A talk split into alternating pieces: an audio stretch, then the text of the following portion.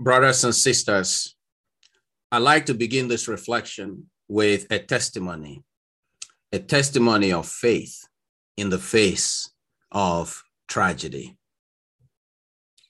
Three weeks ago, here in Chicago, our faith community received the tragic news that the sister of one of our nuns here died in a tragic accident with her two daughters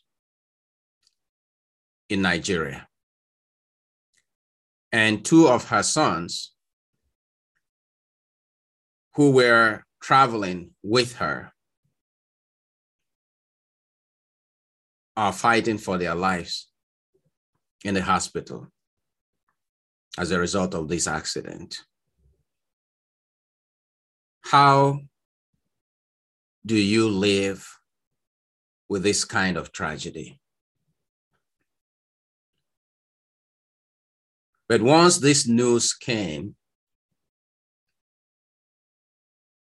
the members of that community surrounded this sister with so much love, with a cloud of divinity.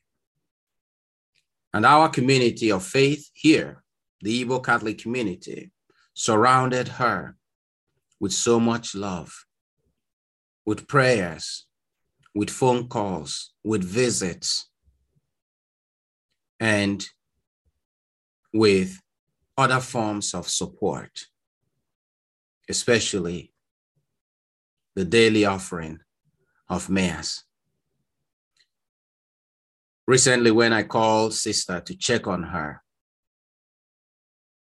rather than actually speak, God manifested God's self to us because it was sister who spoke the gospel to me when she said, You know, I don't know why this tragedy happened, but I know whatever be the case, God will see me through.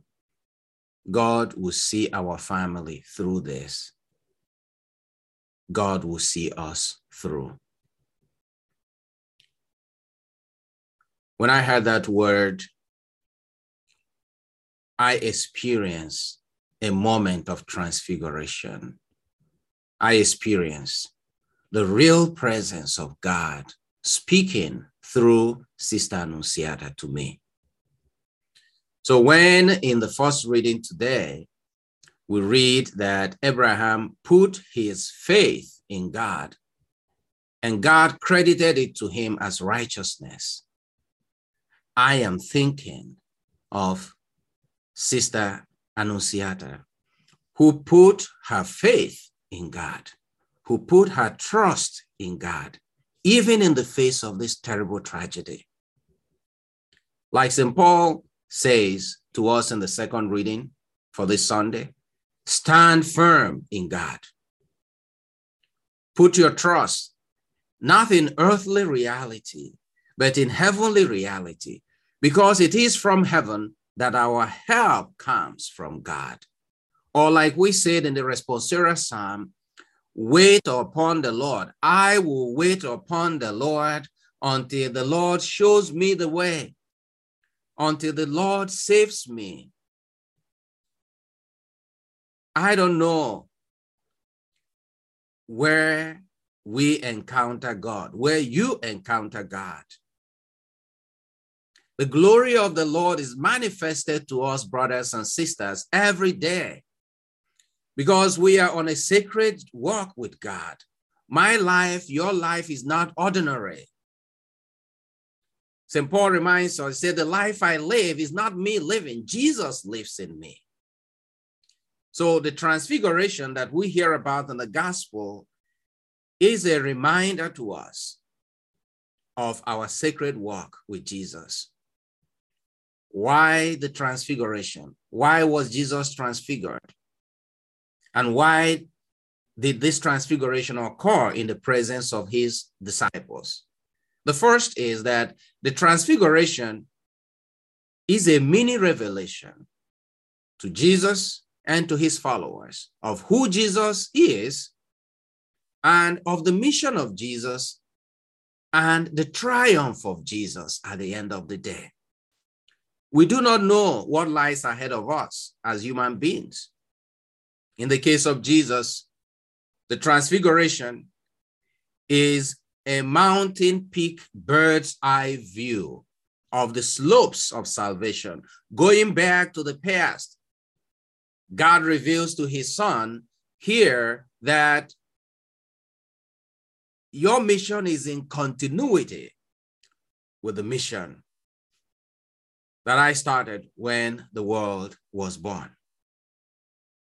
But above all, your mission into the future of saving human beings, of saving the world, will involve a lot of suffering, pain, betrayals, tragedies. But the tragedy of the cross will not speak the last word. So the transfiguration is a mini revelation, is a prophetic sign to Jesus that you will triumph over sin, over evil, over betrayal. You will triumph over suffering. On the cross, you will triumph. You will rise again. So it's a mini revelation of what lies ahead or what lies beyond what can be seen at that moment. And Jesus went up the mountain with his disciples. You remember in the Old Testament, when Moses went up the mountain to behold the glory of the Lord, Moses went alone. Here we see a transition. Jesus goes with his disciples, who at the end saw no other person but Jesus. They were enraptured in this glory as a community of friends of the Lord. They focused their gaze on Jesus and they saw the manifestation of the glory of God as one family. We all, brothers and sisters, must walk the walk of faith together, hand in hand. We must climb up the mountain together. Just in this case of the tragedy that faced one of our Sister Annunciata, her community the Immaculate Heart of Mary sisters, they came together for her. They united in love for her. Our Christian community, in a very magnificent way, came together. Everywhere we see this happening among Christians and many other people of other faiths. Good people always come together. And when we come together in the name of the Lord, God manifests God's self to us we experience the glory of the Lord. And for each and every one of us, we must realize that we are on a sacred walk with Jesus. We do not walk alone, we walk with Jesus. The disciples did not know what was going to happen to them on that mountain, but they went up in faith. Every opportunity, every moment is a moment of divine encounter.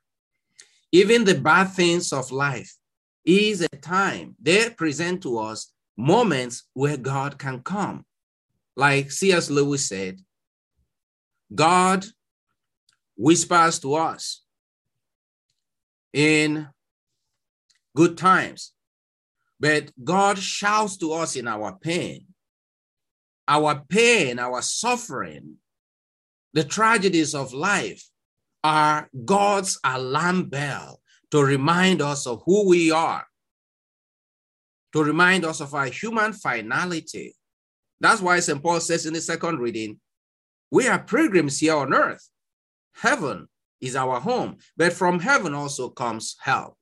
So, like Jesus, my prayer is that you experience transfiguration, transformation, conversion in your life that whenever you pass through tragedies like Sister Annunciata, and like many of us in different times or different circumstances, that you remember that you will go through it and that God will transform that experience into glory. That's what God did on the cross for Jesus, and that's what God reveals to Jesus on this mountain.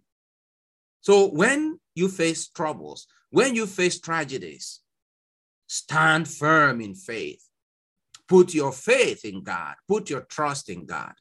That is what C.S. Lewis calls radical transformative faith.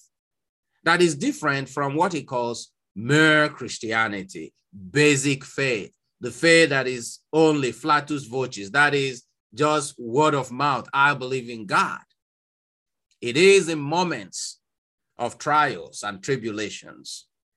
It is when tragedy comes, like it, does, it, it, it is happening to sister right now, that your faith is put to the test. And God comes there to help you if you throw your heart open to God so that you can experience the transfiguration. For each and every one of us, the challenge during this Lent is to ask yourself Am I encountering God every step on the way? Am I encountering God in my relationships? Where am I creating that space, that mountain top peak experience for God to reveal God's self to me? That's what Lent offers us to make a way for God, to allow God to transform our lives. Christianity is a religion of transformation, of transfiguration, because it says you cannot be the same. You, has, you have to change. You cannot remain as you are. God wants you to become better every day. And even the bad things that happen to you cannot say the last word to you, because even in that bad situation, God can reveal God's self to you. May the hand of the Lord be upon us May God heal our broken hearts. May God strengthen our weary legs. And may the glory of the Lord manifest to each and every one of us in every time, in every circumstance. May we always remember we do not walk alone. And our daily walk is a sacred walk with Jesus, and they offer to us moments of transfiguration.